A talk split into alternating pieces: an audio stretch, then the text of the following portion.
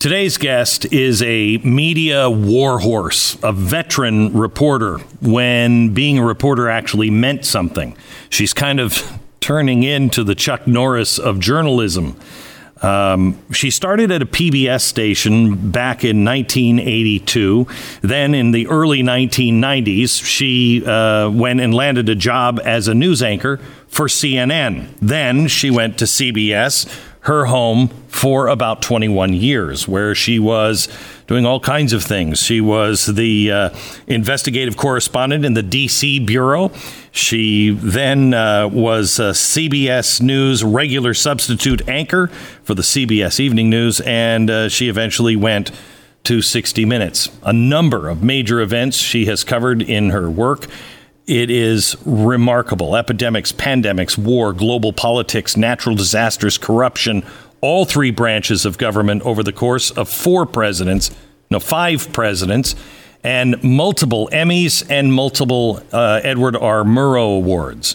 She's on advisory boards, achievement awards. She's literally written textbooks on journalism. People don't realize it, but for years behind the success, she was the canary in the coal mine, and she details it in her latest book called Slanted How the News Media Taught Us to Love Censorship and Hate Journalism. Today, somebody who eventually should get the Presidential Medal of Freedom, I think, Sharyl Attkisson. Welcome to the Glenn Beck podcast. I don't know if you've noticed, but your hair isn't looking as full as it used to be. Yeah, I know. Losing your hair, it drives you nuts, right? So let's talk about options. You can go to the doctor for hair loss treatment prescription. Then you go to the pharmacy. Try not to go broke, just to uh, and just avoid you know all of the uh, the crap that goes on, just so you're not bald. Or you can try Keeps from the comfort of your lazy boy. You're going to get the same doctor recommended FDA approved hair loss treatment, but Keeps offers a generic version for about half the cost. And one more thing that you'll love about Keeps everything is online. You just answer a few questions, you take a couple pictures of your head, and a licensed doctor will review your information and recommend the right hair loss treatment for you. Then it's shipped directly to your door. So don't make all the unnecessary trips and stop worrying about it. Go to Keeps, K-E-E-P-S dot com slash save. Save 50% off your first order of Keeps hair loss treatment. That's Keeps dot com slash save.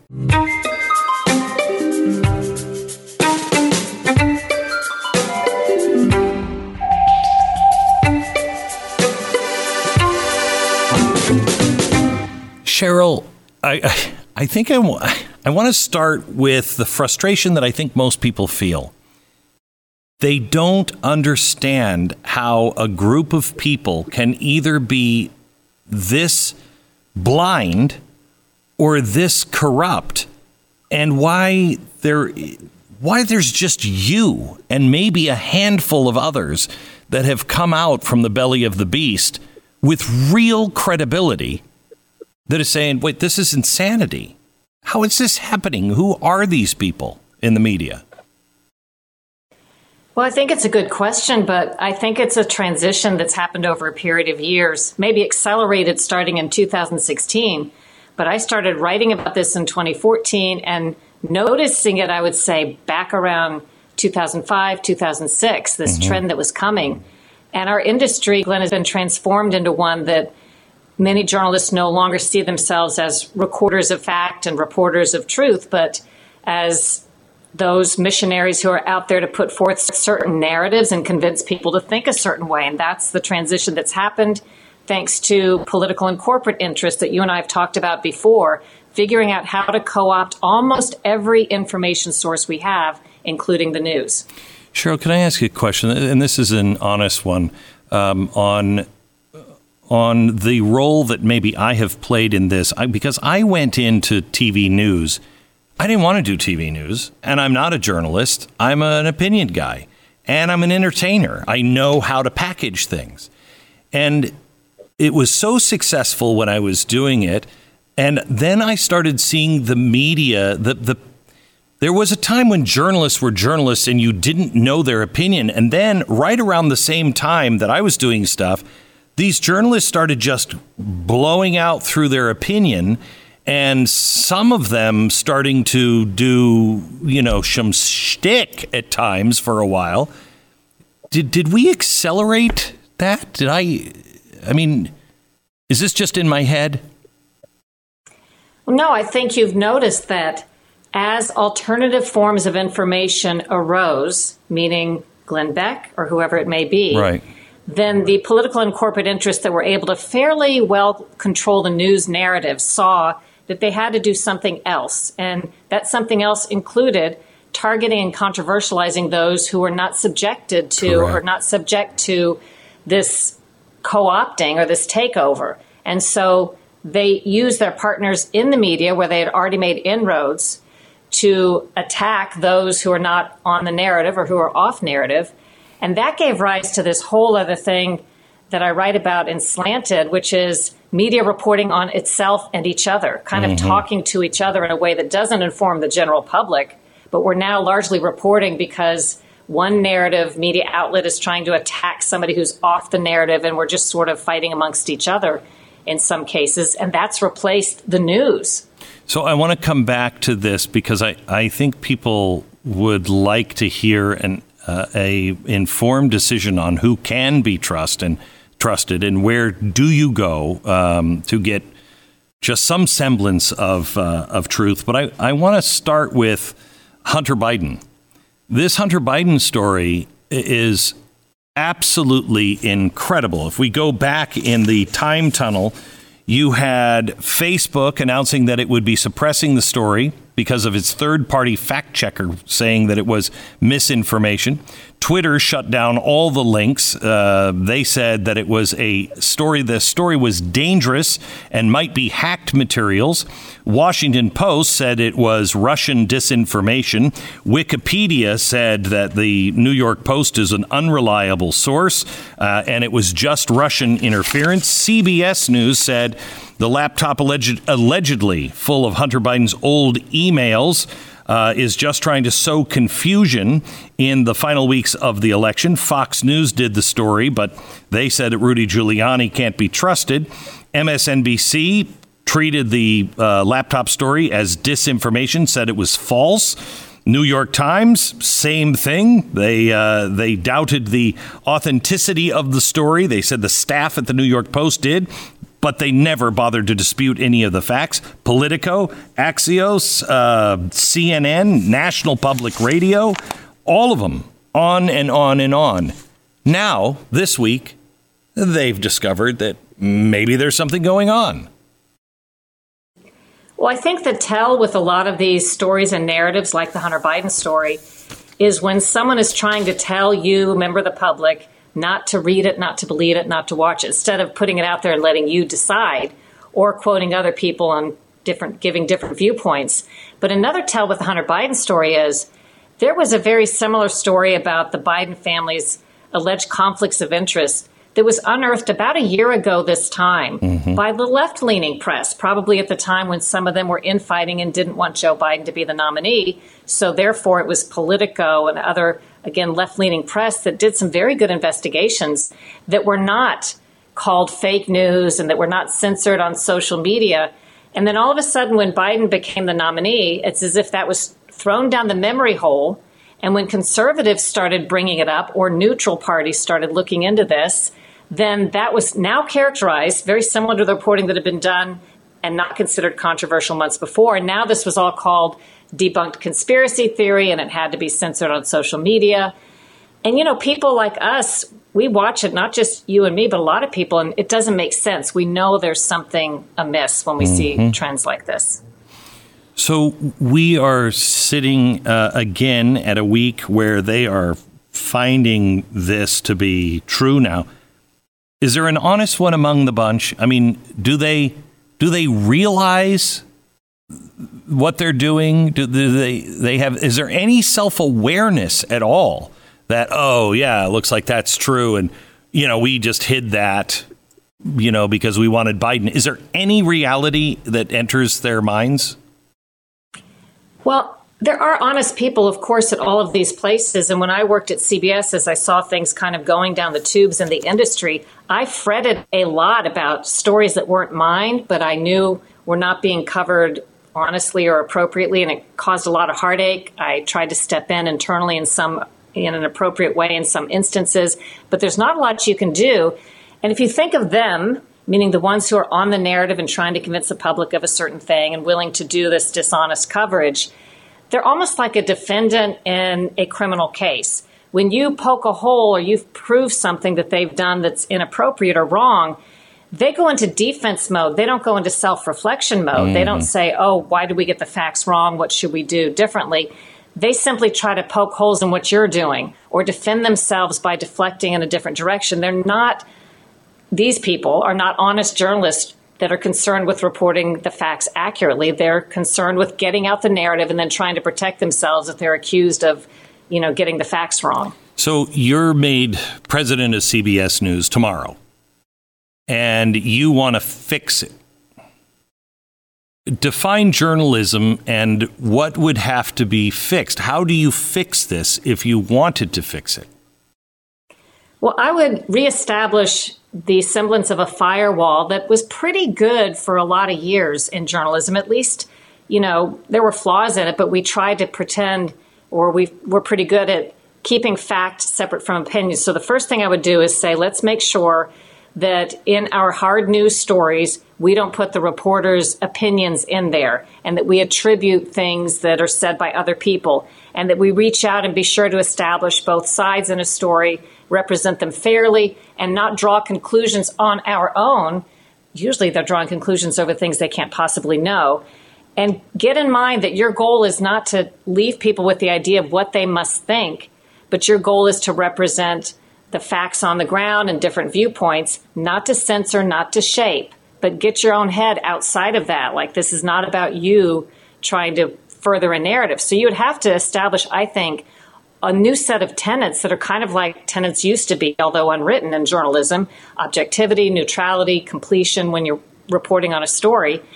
And you'd have to just really try to sever all of the things that have been happening, particularly in the last four years, with hmm. journalism and reestablish the ethics and so on. I don't think there's any there's any there's any hunger for that inside the industry. In fact, they're going the other way. YouTube issued a statement yesterday. This is remarkable to me.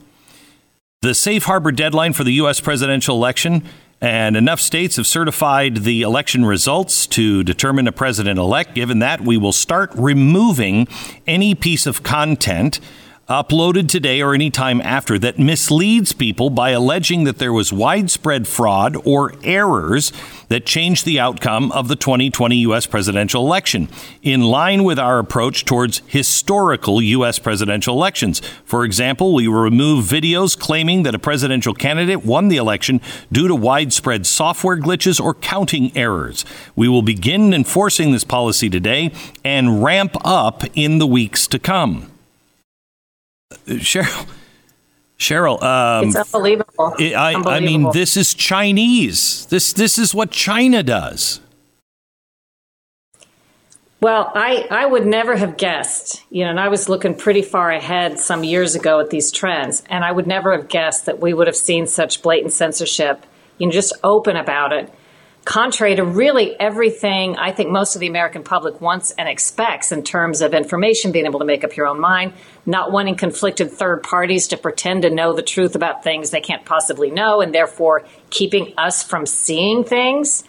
It's, um, I wouldn't have believed it. It's 1984. I don't know if people read that book anymore, but if you read 1984, it's just, you know, very similar to what we're, we're experiencing today. I, I um, the other day I did a TV show. I'm a collector of, of old historic objects.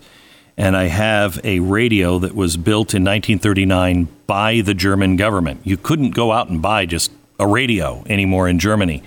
Um, and it only picked up the radio stations that were approved by the Nazi Party. So you couldn't you couldn't scan it. You could turn the dial, but it would never pick up anything other than the government voice. And I looked at that radio the other day and I thought, what is the difference? Except it's not the government doing it, it's a giant corporation that's doing it. They're just deleting anything they don't want you to hear. And remember, it's not just iPosit. big tech that got this idea to step in suddenly starting around 2016. They had little interest in doing this sort of censorship prior to that. To that, they were convinced by the same political and corporate interests that control the news, in my view. They saw that in 2016, particularly with the rise of popularity of Donald Trump, that people were still able to get unfettered access to information online, and they had to stop that. So, to do so in 2016, these propagandists started to create very cleverly the impression that there was a market for curating and censoring our news, that there was so much fake news out there and that it's so dangerous that we couldn't really, we shouldn't see all this information. We shouldn't access it ourselves. We might not make the right decisions if we see it. So they spent most of the past four years creating this impression that there's a market for these curators so that they could step in as they have now, kind of in an invited way, using social media and big tech companies and make sure that they shape what we see, what we don't see, what we can access, much as they successfully did on the news the first decade and a half of this century. And they've moved this operation online. Have you heard of the uh, digital New Deal? Have you have no. you seen this? You let me just give you a quick highlights. It's coming from the German Marshall Fund, which started out as an economic thing, uh, and then it's just gone awry here. They are they they are proposing a digital New Deal to create an internet that supports democracy. Um, and they and will tackle the Trojan horse outlets masquerading as journalism, extremist and conspiracy peddling groups and channels. Um, that includes uh, Fox, Daily Wire, Breitbart. Um, they uh, are. They say that this poses a threat to informed democratic discourse and uh, and oppositional to mainstream media, the so-called elite or conventional wisdom. They want a PBS of the internet to fill the vacuum left uh, by uh, the uh, decimation of journalism. That sounds great. Well, what's what's most interesting, I think, about these trends is every time we recognize something bad is happening, the same people step in with a plan to supposedly make it better, and all they're doing is getting a stronger grip on the information. And unfortunately, there are a lot of people out there. I've been interviewed by some of them in the past few weeks who say, well, you know, there is a lot of bad information online, and people really shouldn't amplify that. And my answer is, says who? You know, in this country, you're allowed to pick up the National Enquirer in the grocery store without the manager stepping in front of you as you check out without him saying, I don't want you reading the National Enquirer. You might believe some of it, and some of it's not true. That's none of his business. In this country, you're free to make up your own mind. You're free to believe fake news, by the way, if you want to. But more importantly, a lot of that labeled fake news is actually turns out to be true and factual. So because you have the propagandists mislabeling things as conspiracy theories and fake news and fake studies when in fact they're accurate, but they're off the narrative of these powerful interests. That's what's so important about being able to access information yourself so you can make up your own mind.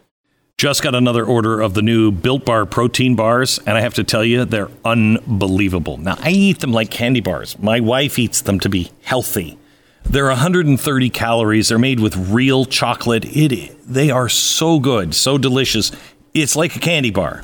And believe me, don't I look like a guy who knows a little bit about candy bars? You bet high protein, low calorie, high fiber, low carb.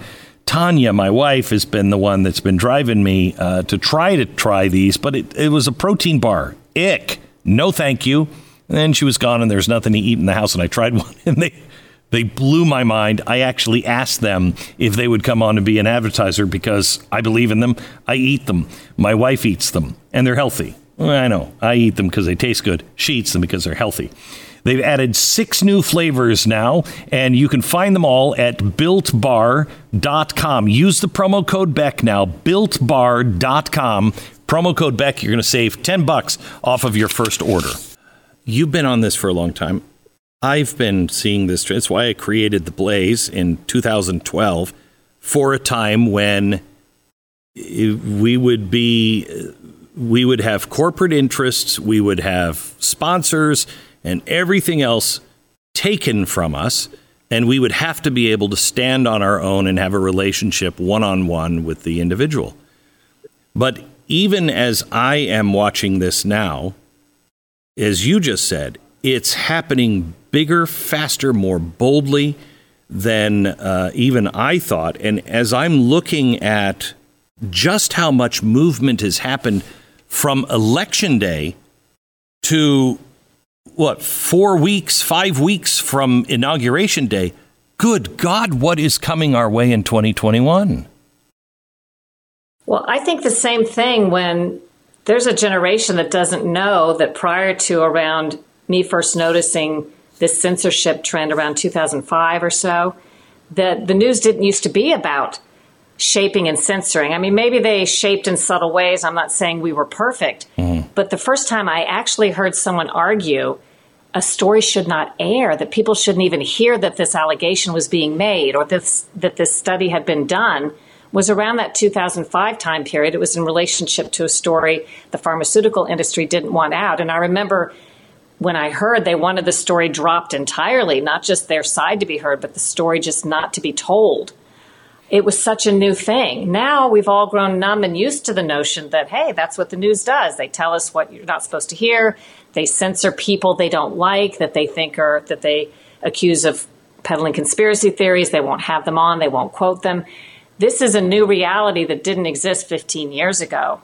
And yes, you're right. In the past four years, it's moved faster. And since the election, once Twitter started just taking down accounts overtly, not just messing with the algorithms, but doing it in a way everybody saw right before the election, it's sort of like, you know, Katie bar the doors. Everybody's going at it similarly, not even trying to hide it. So who runs this? I mean, who's who is Big Brother today? Well, I think Big Brother is a conglomerate. I don't think there's necessarily one guy at the top of all of this pulling every string. But I described in my last book, The Smear, there's a propaganda industry, a smear industry, a multi billion dollar industry of very mm-hmm. well connected, effective global law firms, PR firms, crisis management firms, LLCs, nonprofits, with people who know how this works and they can get their nose under the tent of news organizations. They understand how to influence social media, who to go to, to make sure that um, Adam Schiff, a congressman who no one elected to do this, but to make sure that he calls or contacts Google or some other company to make sure that certain things are excluded from their searches because he says, and probably I assume because of a donor connection, that this scientific study shouldn't be seen or this group should be marginalized online. There are all kinds of ways they're able to step in and impact what we see. And that whole effort, you know, in 2016 for big tech to suddenly start stepping in and doing what I call the fake fact checks, as you may know, Glenn, David Brock of Media Matters mm-hmm. took credit for that among a group of donors, that this notion had never been discussed before or done. But when Facebook started it, Brock said his you know propaganda group had been able to convince Facebook to do it. So they're being convinced in different ways and perhaps sometimes through politicians with the implicit threat of, threat of regulation if they don't do these things, which is why I call it true censorship. If the government is intervening, a lot of people say it's not censorship because it's private companies. I think there's a new definition of censorship when there's a connection or tie to government figures and when they're being mm-hmm. coerced to do something under implicit threat of potential regulation or other things, or and they're contributing to the politicians, meaning big tech companies there's a symbiotic relationship that connects them in a way that um, leads to the things that we're seeing today, I think. I think the biggest donation to the Biden campaign came from the media and came from big tech by suppressing stories. Uh, studies have already shown that people who voted for Biden after they found out about Hunter Biden, they said they would have changed their vote. Um, it, I think it's 10 or 18 percent, somewhere in that, enough to change the outcome. Isn't that an in kind contribution? It would seem. And you also look at in 2016, uh, the biggest donor, among the biggest donors to Hillary Clinton was Google, Alphabet, mm-hmm. Eric Schmidt, so on. Same right. thing with um, Sanders, and same thing with Joe Biden. Yes, they're they're all in for the one political party. So, uh, as we travel down this road, you said that uh, the corporate interests and the political interests behind the news media Can you explain that a little bit? Well, I'm talking about me observing the fact that first the pharmaceutical industry, but then I saw the auto industry, the defense industry. They have intermediaries that they pay very well, whether they're the PR firms and crisis management firms and so on, that understand how to contact somebody at news organizations to slant and shape and censor stories that are not to their benefit. The same way they lobby members of Congress and give them donations to make sure hearings are not held or hearings go a certain way when it comes to topics they care about. And then I noticed that political interests started using the same tactics. Maybe they always had, but once I started seeing the heavy handed successful tactics of corporations, I saw that you know, various political interests were doing similar things. And so that's why when I say political and corporate interests have understood how to use it, these intermediaries, the smear industry, they'll work for anybody. And it's not always divided along strict party lines, some of these issues, because maybe a corporation has an interest that leans left or leans right or crosses party lines. So it's not always so easy to say this is a liberal bias or a conservative bias. To um, make the case for letting the chips fall where they may. Make the case to people who now think that freedom of speech should have limits. Uh, you know, you can easily look at, I can look at the mainstream media and say, look at the bullcrap they're peddling. And if I wasn't a constitutionalist, I would say they should be shut down. I don't think so explain to the person who does think that freedom of speech has limits what are the effects of where we're headed? Why should they change their mind? I would say read Orwell's 1984, but understand the term slippery slope. It's not always about what you see today. Maybe people like what's being censored today, or they like the fact that it's being censored. But once you open the door to say somebody should come in or can come in and play that role, in a country where this was never meant to be, at least according to our Constitution, then you're inviting that to happen in ways you don't like down the road. And I'll give one example. When we have directed search results by Google to certain places, for example, during the world during the coronavirus start of this pandemic, they announced a partnership, at least they announced it so we knew it, to direct our searches on coronavirus to the World Health Organization, make it harder to find other material when we now know the World Health Organization, by its own admission, was wrong about a lot of important things, but we would have been sent there. So let's go back to the 1950s.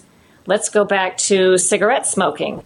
At the time when studies were first emerging in the 40s and 50s that showed smoking could be linked to lung cancer, if that were today, we would never know, I posit, because the mainstream establishment in medicine said it wasn't true because the powerful interest in the tobacco industry didn't want us to hear that information. So any studies that would have said that would have been debunked and taken off of search results on Google. We wouldn't have been able to read them. We would have been told either they don't ex- exist or they're not true or it's junk science.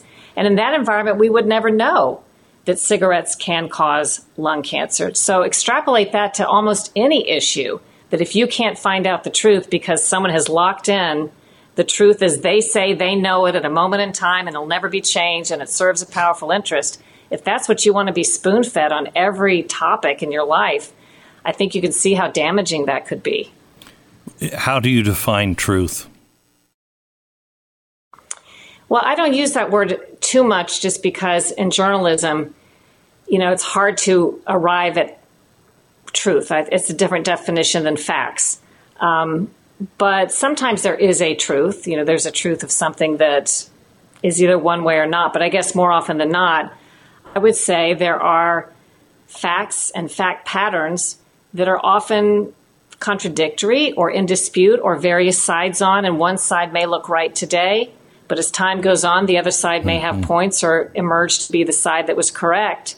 And that's why I think in journalism it's so important to approach a story with an open and flexible mind what you think you learn, be sure that you represent the other side of the other viewpoint. How many things turn out to be different? You know, almost everything turns out to be different when you learn more about it, or it, turn, it turns out to be something that changes. If you, as a journalist, get so locked into the thought that you know the ultimate truth and you've got to convince people of it and you become vested in it, you're going to miss the accurate facts and perhaps the real truth because you've dug in. But couple that with the notion that that's perfectly fine with the brand of journalists that are working in some organizations today because they're narrative pushers. They're not out for truth or accuracy. They want to get across a storyline on behalf of whatever interest is pulling strings. And that's that's I think by and large why we see what we do on the news today. Okay, this has been a, an absolutely crazy year, and uh, I think we're all sitting at a time where we're, we don't know what's going to happen next, and we've experienced things we've never imagined. And after this election, I don't know. I, I mean, I I think I would find it reasonable if uh, vampire space bunnies, you know, came down and took over the world, and I'd be like, well, yeah, of course. With all of the chaos and the uncertainty, um, you might want to consider doing something that we have done. I have done this personally, and we've done it here at the office, um, and that is getting some body armor. Five million Americans just in August purchased a firearm for the very first time. But before you go into this, defense is really what you need to um, look into. Please consider body armor. Shopping for ballistic armor seems like something you never thought you'd have to do. Um, I never thought I would have to do it. Uh, we never thought we'd have to do it for our own reporters unless they were going to the Middle East. But we do need it now. And so we went to AR 500 Armor. They are the people that we turn to. They're supplying us with the right armor for different kinds of scenarios with the reporters and also with my family. It's AR 500. It's armor that you can buy. It is easy, it is approachable, and it is affordable. It used to be these things were just crazy expensive. And now is the best time of the year to take advantage of all the special pricing that they have going on right now, all through the month of December. They have specials on nearly every one of their most popular products. Now is the best time to start preparing and ensure that you and your family are protected. Go to ar500armor.com slash Beck. See all the November promotions and December promotions running right now. Use the promo code Beck. Save 20% off anything in the entire store. So plan now. Go to the website ar500armor.com slash Beck. Can I go down a... I hate to say a conspiratorial thing, but I think by silencing people and by immediately discrediting things and never putting any thought into it, it's just knee jerk, bad, good. It, it, it, it makes things worse. It makes people go down a rabbit hole. When you start to see somebody acting weird and there's, they have a pattern of it, you immediately begin to think, wild things. You, you, you do it in your own life with a friend, and it might be coming from you. But if they start to act weird, then you're like, no, it's not me, it's them. The press is when making. Your cognitive, Go ahead. When your cognitive dissonance, as you call it, is going off, and that happens every day with people when right. they watch the news or read stuff on social media, you're right. And that's why I think there's a huge um, lack of confidence in all of our institutions, whether you're talking about media, public health officials, Congress, you name it. And, and we've caused it. And then we look at the people who are feeling that way and say, you're crazy. Mm-hmm. You know, like the government, let's just use the simple example. They say, you know, don't wear masks. Masks absolutely don't work. You'll never know how to wear them correctly. And then, you know, within one day, everybody wear masks. You're crazy if you don't. Masks work. And then they look at the public and go, what's wrong with you that you're questioning us? Right. And we're just trying to figure out which was the lie. Right. You know, and it's, so it's they're not causing a, that. It's not a problem to say, you know what, we have new information. But they just Right. deny that any of that stuff happened. And so you are left with are you lying to me now? Are you lying to me then? What? There's no. There's no process that you're allowed to go through. And then they just become more draconian if you question.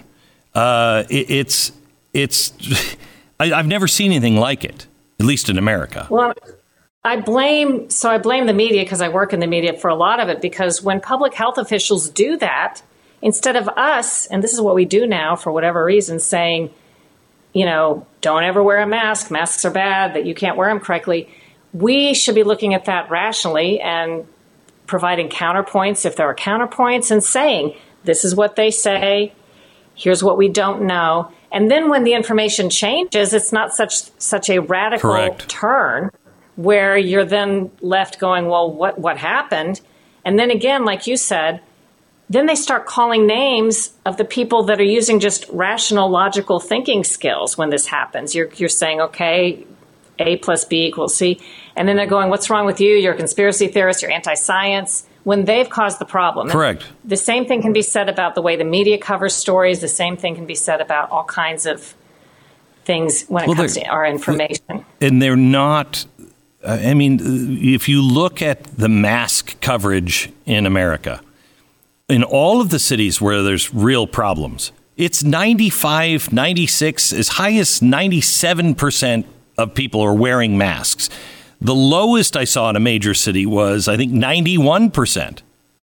Well, uh, now, wait a minute. If that's true, why do you keep telling us that people aren't wearing masks and that's why think you know that's why the numbers are going up because you told us that if 80% just 80% would wear masks, they would do it would have a bigger impact than shutting everybody inside of their home. So so which is it? And who's the problem? And why do you say that uh, you know conservatives half the country don't get it if 90% plus are wearing masks? Well, I hearken back to something Governor Cuomo said toward the end of their first big, big, horrible you know, bout with coronavirus in New York. And he said almost all of the people in the hospital now with coronavirus, and it was some huge percentage, reported having been in isolation or self isolation prior to this. And he said, we got to figure out why that is, meaning, why are the people that are doing exactly as we told them to do the sickest ones that we're finding in the hospital? And then poof, you never heard anything else about it. Right. And I'll tell you that I've interviewed um, virologists on camera and off camera, and government experts who are working on this problem for the government now, and academic experts who don't believe in or have different recommendations than what the government is saying or has said, but won't speak of it because off camera, and they've said this not in the same room with each other, they're worried about either being portrayed as a coronavirus doubter, a narrative that was put out there in a very concerted way, or they're uh, for fear of appearing to contradict Dr. Fauci. And I've said to them, well, what a sad place we're at, where scientists who are working on this problem have viewpoints that are that differ to some degree um, from some recommendations that they're afraid to talk about. Now they're following their own recommendations in their households and in their workplaces and not telling us about it because we're supposed to only hear about the ones, you know, from certain people. And this is, again, what happens when our information is controlled and you don't have access to a broader range and you can make up your own mind and we can figure out what's really going on. We had Chris Cuomo, the doctor he went to, uh, is uh, somebody that wanted to treat his astral body um, because a lot of sickness comes from our astral body. Fine if that's what you want to do great. I, I, you know i haven't had my astral body checked in quite a while so who am i to say? But that person was fine as should be. If that's the doctor you want go f- follow that doctor. But the doctor in uh, oregon that said this mask stuff is not good lost his license what happens to a country that, uh, if you have a differing opinion from the authoritative source, you lose everything? What happens to that country? Well, you become, I think, and I've thought a lot about this, like the countries we tried to not be like when this country was started. We wanted things not to be that way, where these things were dictated by some power and where dissenting language and viewpoints and opinions in science were not allowed. But do we end up in the same place as these other countries and it just takes us 200 something odd years to get there? I don't know. Um, I don't believe in star chambers. I don't believe in, you know, I don't believe in puppet masters. I do believe in interests and power and money influencing those interests, uh, especially over a long period of time. Uh, you know, I've been talking a lot about the Great Reset, and it's coronavirus is not a conspiracy, it's real. Then there are people that take advantage of those things. And as I see the, the plan from the World Economic Forum on their own website, which I guess they say is a conspiracy, uh, you should talk to them about it, um, of these group of people that want to change capitalism, want to change the way we relate to each other, want to change uh, the, the media, I begin to understand that perhaps Donald Trump wasn't just hated because he was outspoken. He was hated because he could stand in the way of this global movement towards uh, the best you could describe it, I think, is is uh, Chinese capitalism, where the very wealthy are kind of in charge, and the those who are connected have all the strings, um, and they and they pull them, and we're kind of left out in the dark, like the regular Chinese person. Is, is that too far out? No, I don't think so. I mean, I think if Donald Trump had positions that were more establishment, party establishment, whether Democrat or Republican, that not only would the globalist people you're speaking of not have objected to his brash ways, nobody else would have objected to them so much either. The only reason, in my view, that they've raised this furor about Donald Trump isn't really, that's just sort of a deflection, isn't really because of the things he tweets and the things he says. It's because they have to find a way to controversialize and destroy him because of the things he will do, because he's not part of the establishment, the money structure. He's not on board with these well established power structures that have been in play for decades in this country with the same people granting access and mm-hmm. making sure that certain laws do or don't get passed, that certain things do or don't get addressed.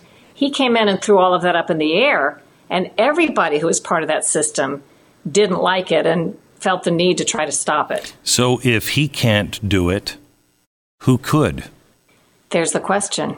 I mean, I think he's the closest to being able to make inroads in this establishment if you're someone who thinks that the establishment is too strong and entrenched and I think it's proven to be. And our intelligence community, for example, has too much power and corruption that persists from administration to administration.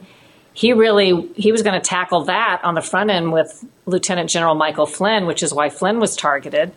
Um, that they couldn't let that happen. So if Donald Trump can't do it, I don't see anybody else, you know, on the horizon that has the ability and the wherewithal and the 10 ear to this criticism. I mean, Donald Trump didn't bend um, a lot of what he thought he should do based on this criticism that was coming.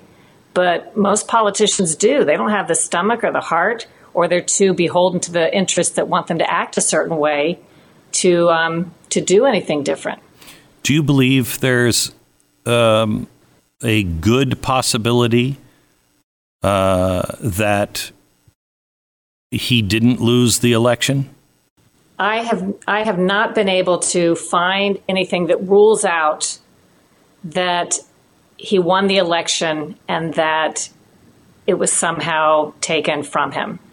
I have seen a lot of evidence that shows that might have happened, and right. certainly there have been a lot of experts who have said it didn't happen, and I have not been able to be convinced uh, one way or the other. So, yes, I think it's a possibility, particularly if you look at let's look at what we were told starting in 2016 that the Chinese and the Russians had tried to interfere, had interfered in our election, would do so again.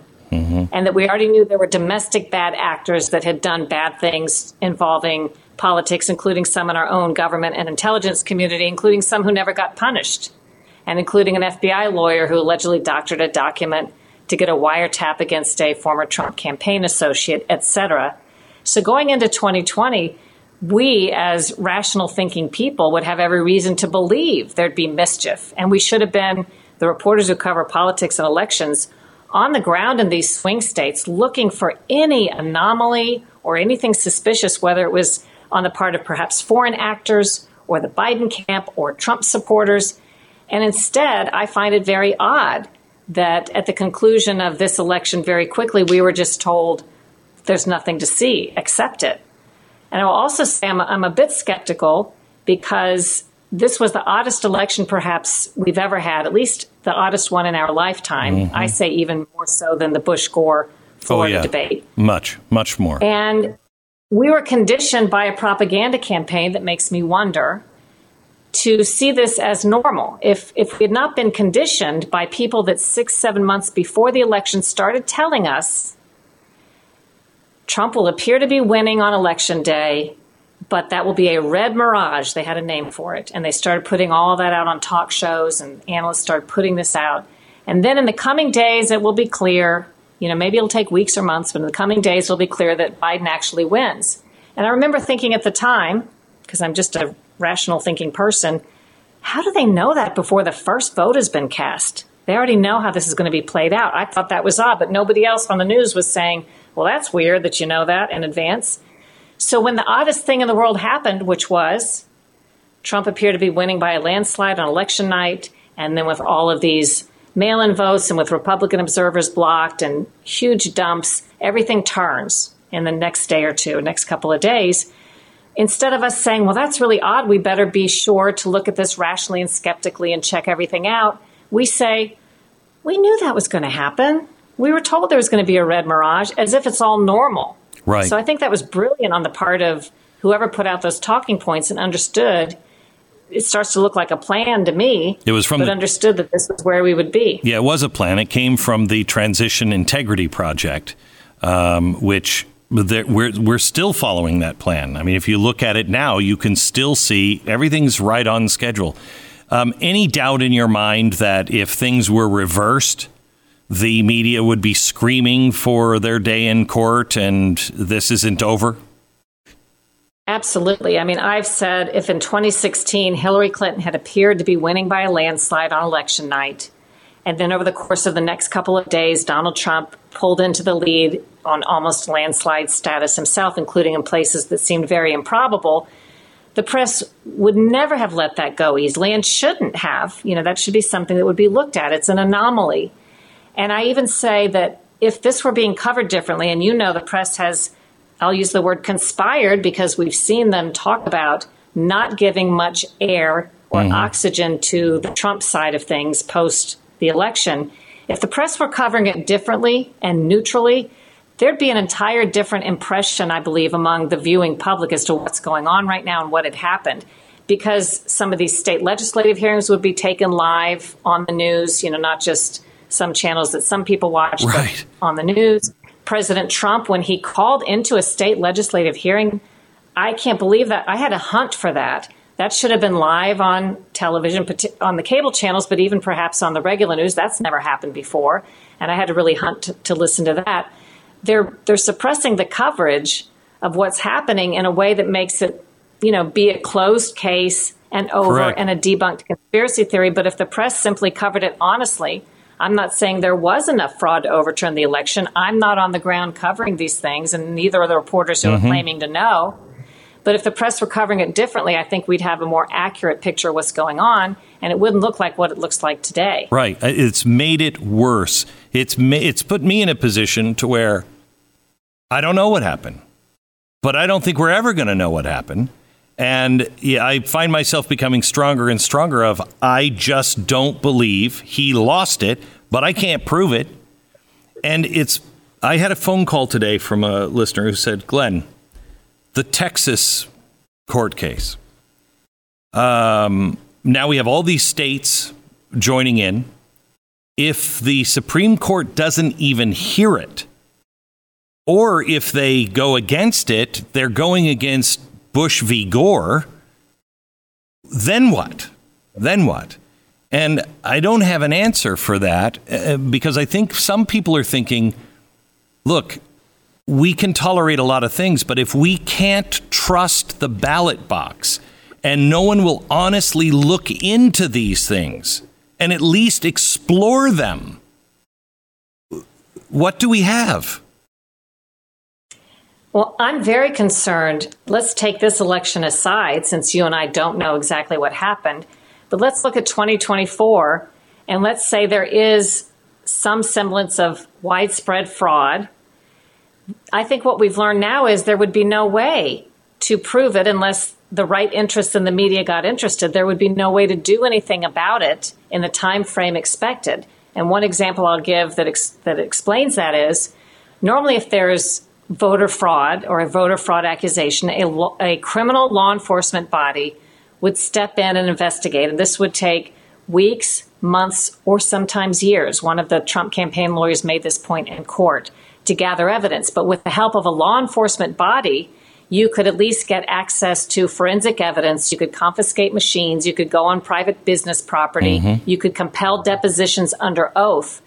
With no law enforcement bodies expressing any interest that we know of in any significant way, the Trump camp has been left to pursue this civilly without any of those tools, really, and a truncated timeline that makes it virtually impossible to turn the kind of proof that the courts would expect or that they're saying they expect. So it's sort of a how can you do it? And that's why the press was, I think, very ill informed or dishonest when early on they kept saying, Where's the evidence? That's not how it works. You know, if right. there's evidence to be gathered, it doesn't knock on your door and present itself to the people claiming it.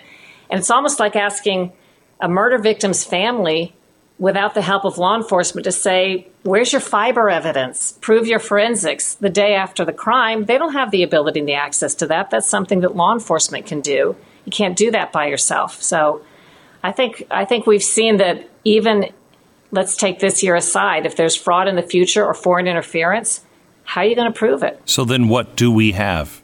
We don't have we don't have a belief in our justice system, the DOJ, looks pretty darn dirty to me. Um, that's new for me. Um, uh, we don't have faith in our State Department. They appear to be very dirty and involved in things they should not be involved in. Um, our intelligence community, good God, I mean, how corrupt is that? I, I don't know, but I don't trust them. Um, you, you don't trust anything anymore. You don't see anyone standing up and saying, that's wrong. They're going to pay for that. They're going to go to jail because that's wrong. There is no justice. When you can't trust the ability to throw the bums out, what does the person, what does the American public, what do they do? Who do they run to? I think it's a great question. I mean, the media was supposed to be the great equalizer if stuff like that happened, but we're we're part of the same problem. Congress, there's you can name any institution we have today, and I feel like there's a similar lack of trust and confidence. And when that happens, people start to, as you said, believe very little of what they see, even that which is true. You know, even if public health officials are giving good advice, or the media is telling the truth, or the Department of Justice is doing something properly, or Congress is making decisions in the best interest of the public. Even when that happens, because of this dynamic we're talking about, people don't believe it.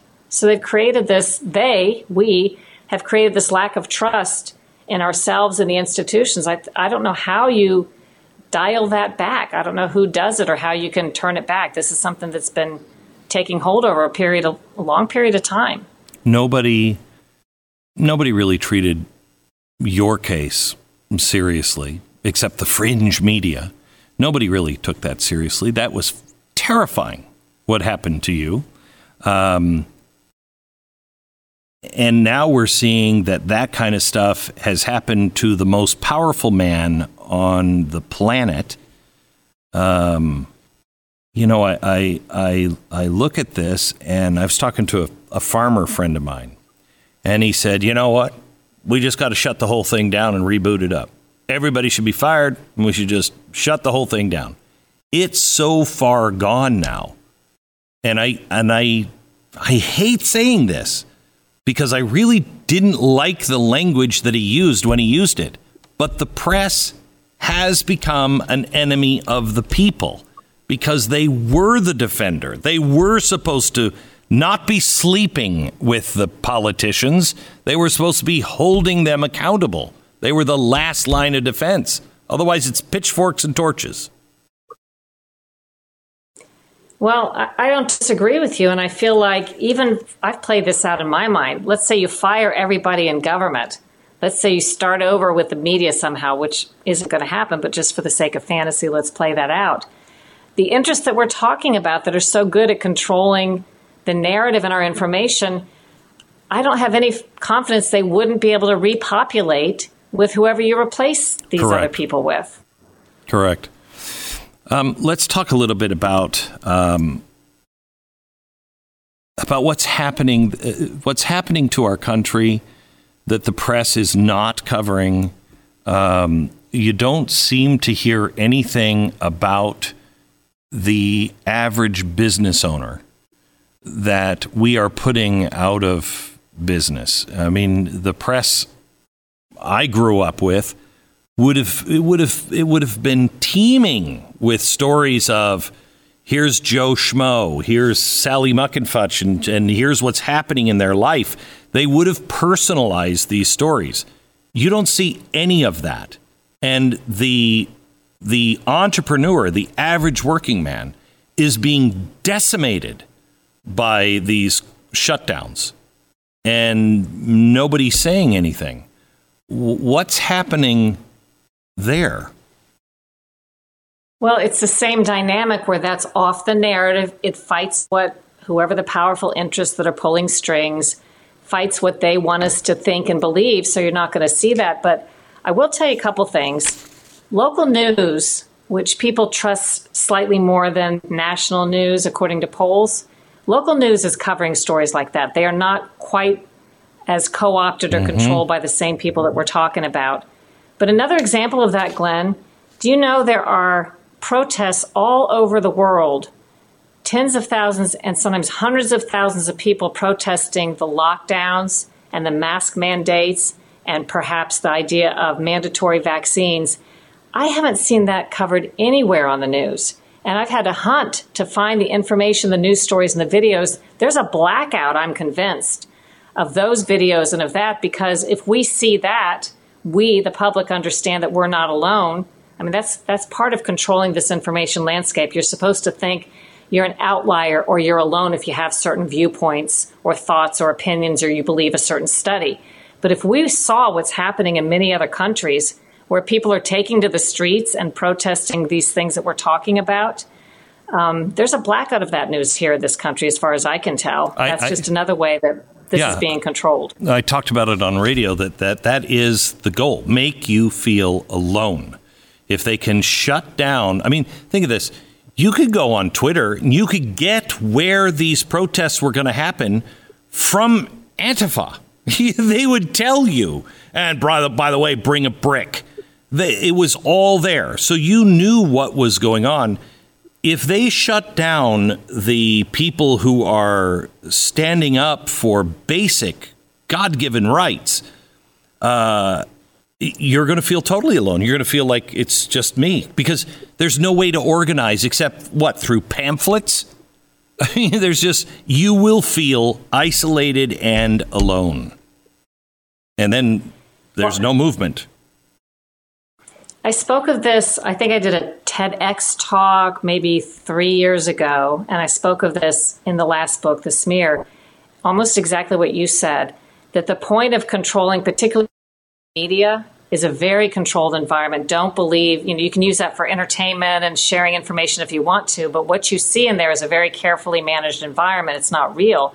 With the goal of what these powerful interests have done, as I say, making you feel like an outlier when you're not, making you feel like you're the weirdo if you still think a certain way or you hold an opinion or you believe a study. You're supposed to feel isolated, bullied, in the minority, somebody that shouldn't speak, somebody that shouldn't be heard.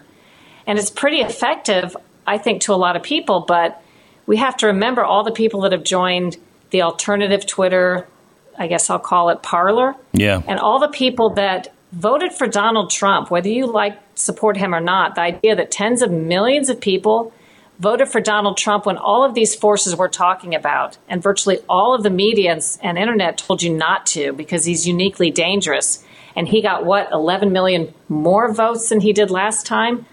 I think that's a good sign that shows people recognize this and they know they're not alone mm-hmm. and they know they're getting spoon fed narratives and they're not buying it. I had a person write to me um, last week their subscriber to the Blaze, and they said, I'm too afraid I'm going to be destroyed. My business is going to be destroyed, and I'm on a list because I'm a subscriber to you, uh, and I just can't take that risk. Um, somebody told me on the air today that the majority of people never stand up because they're too afraid. How do we how do you break that cycle? How do you teach people like Martin Luther King did? Stand up.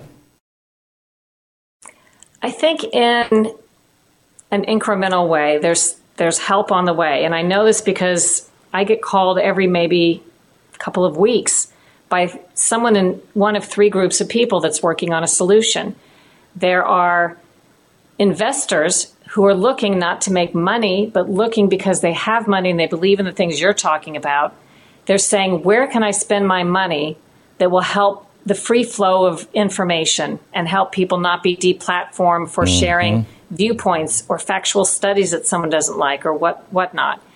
The second group is the people of technical note who are looking to solve this problem online where they're trying to create solutions with blockchain technology and other things for platforms that if you tell the truth or the facts or give accurate information, or even if you want to give inaccurate information, quite frankly, as long as it's not illegal, how can you not be deplatformed? They're working on the technical aspect of it. And then there are journalists, and by the way, one of the technical people is Larry Sanger, former co founder of Wikipedia, who parted with that project because he understands it's been taken over by political wow. and corporate interests and agenda editors. He's working on this problem, he's thinking about it. And then there are journalists who call me, people kind of like me, who are saying, How can I have a forum that will not be deplatformed where we can report honestly? So I think those groups are getting together and will come up with something in the next four years that will have that will be alternatives for people for thinking people and hopefully break this logjam. I just don't know exactly what it will look like. Does it get uh, much worse before it gets better? I think so. I don't think we're quite yet at the breaking point. I think we're getting there, particularly with that YouTube announcement that you read.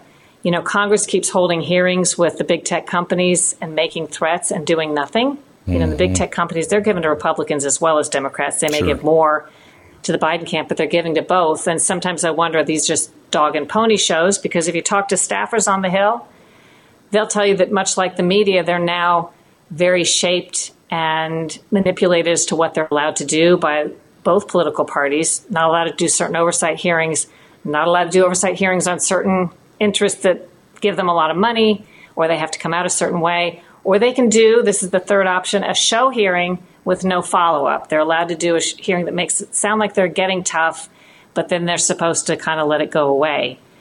Um, so I don't think we've reached the point where I don't even know that Congress can do anything, by the way, that changes the course of this. I don't know that I trust them to do that, quite frankly. I trust the government to intervene.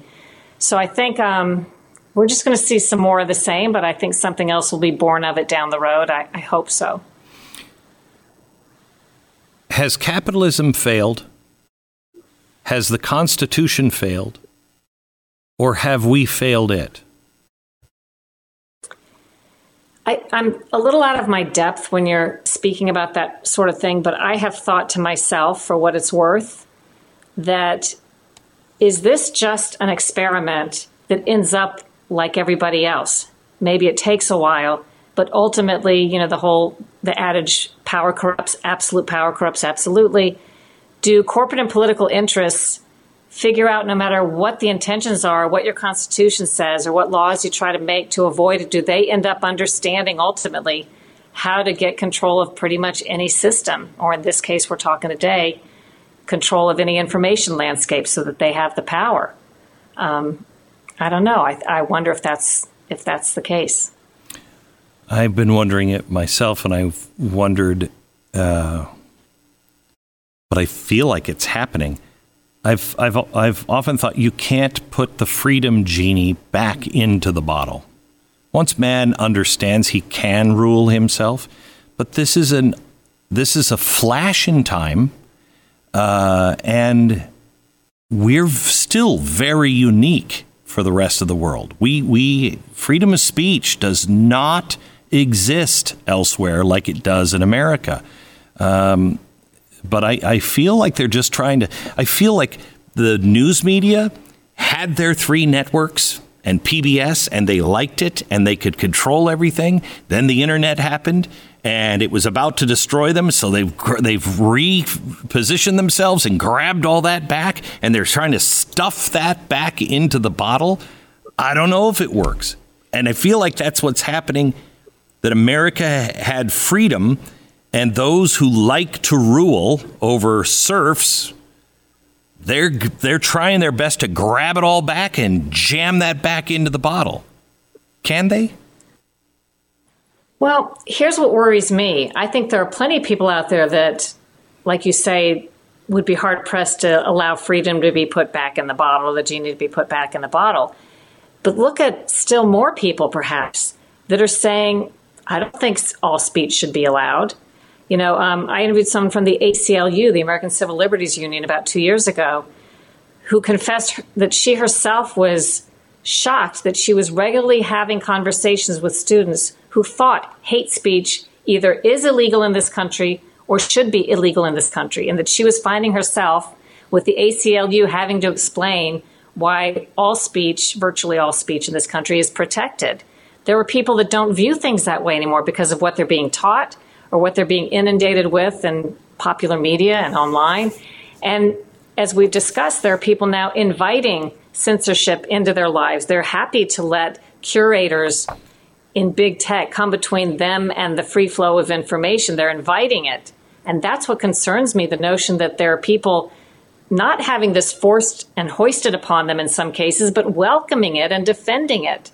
That, that brings me back to the um, the uh, digital New Deal. Listen to this.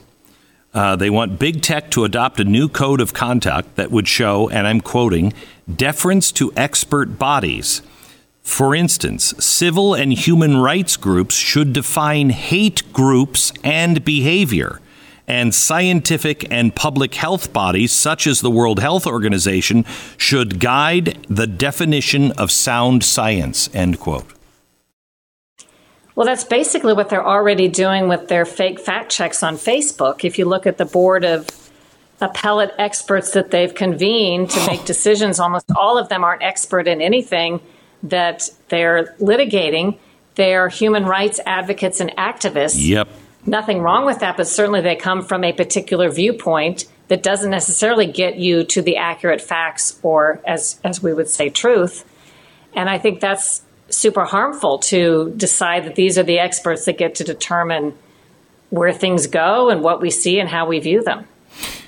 Uh, let me ask you this last question. Put yourself a year from now. What's America look like a year from now? Gosh, I I can't say. I don't even know what's going to happen, you know, in a couple of weeks. But I love these people who say, I can't wait for 2020 to be over. And I'm like, you think 2021 is going to be better? it's, a good, it's a good point. Yeah. It might not. right.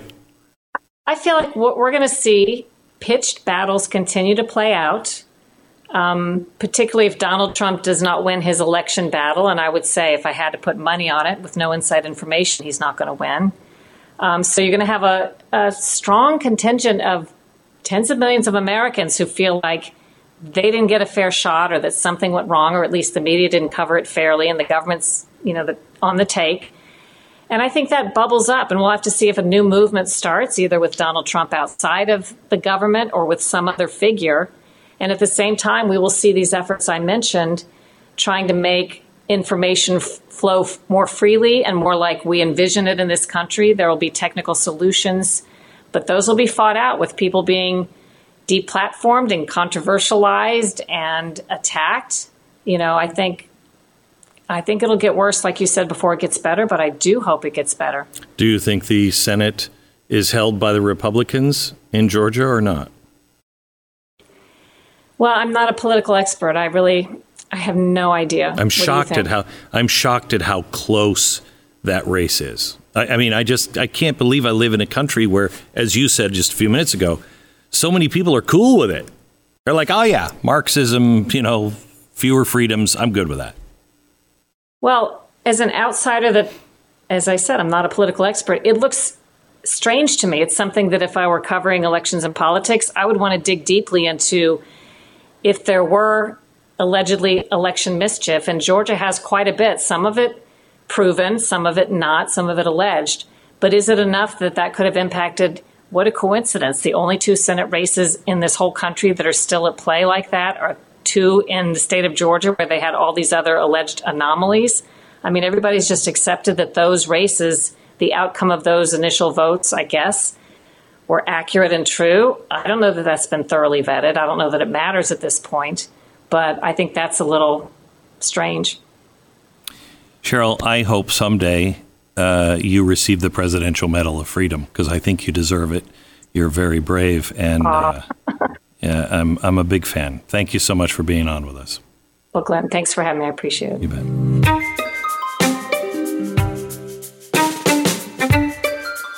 Just a reminder I'd love you to rate and subscribe to the podcast and pass this on to a friend so it can be discovered by other people.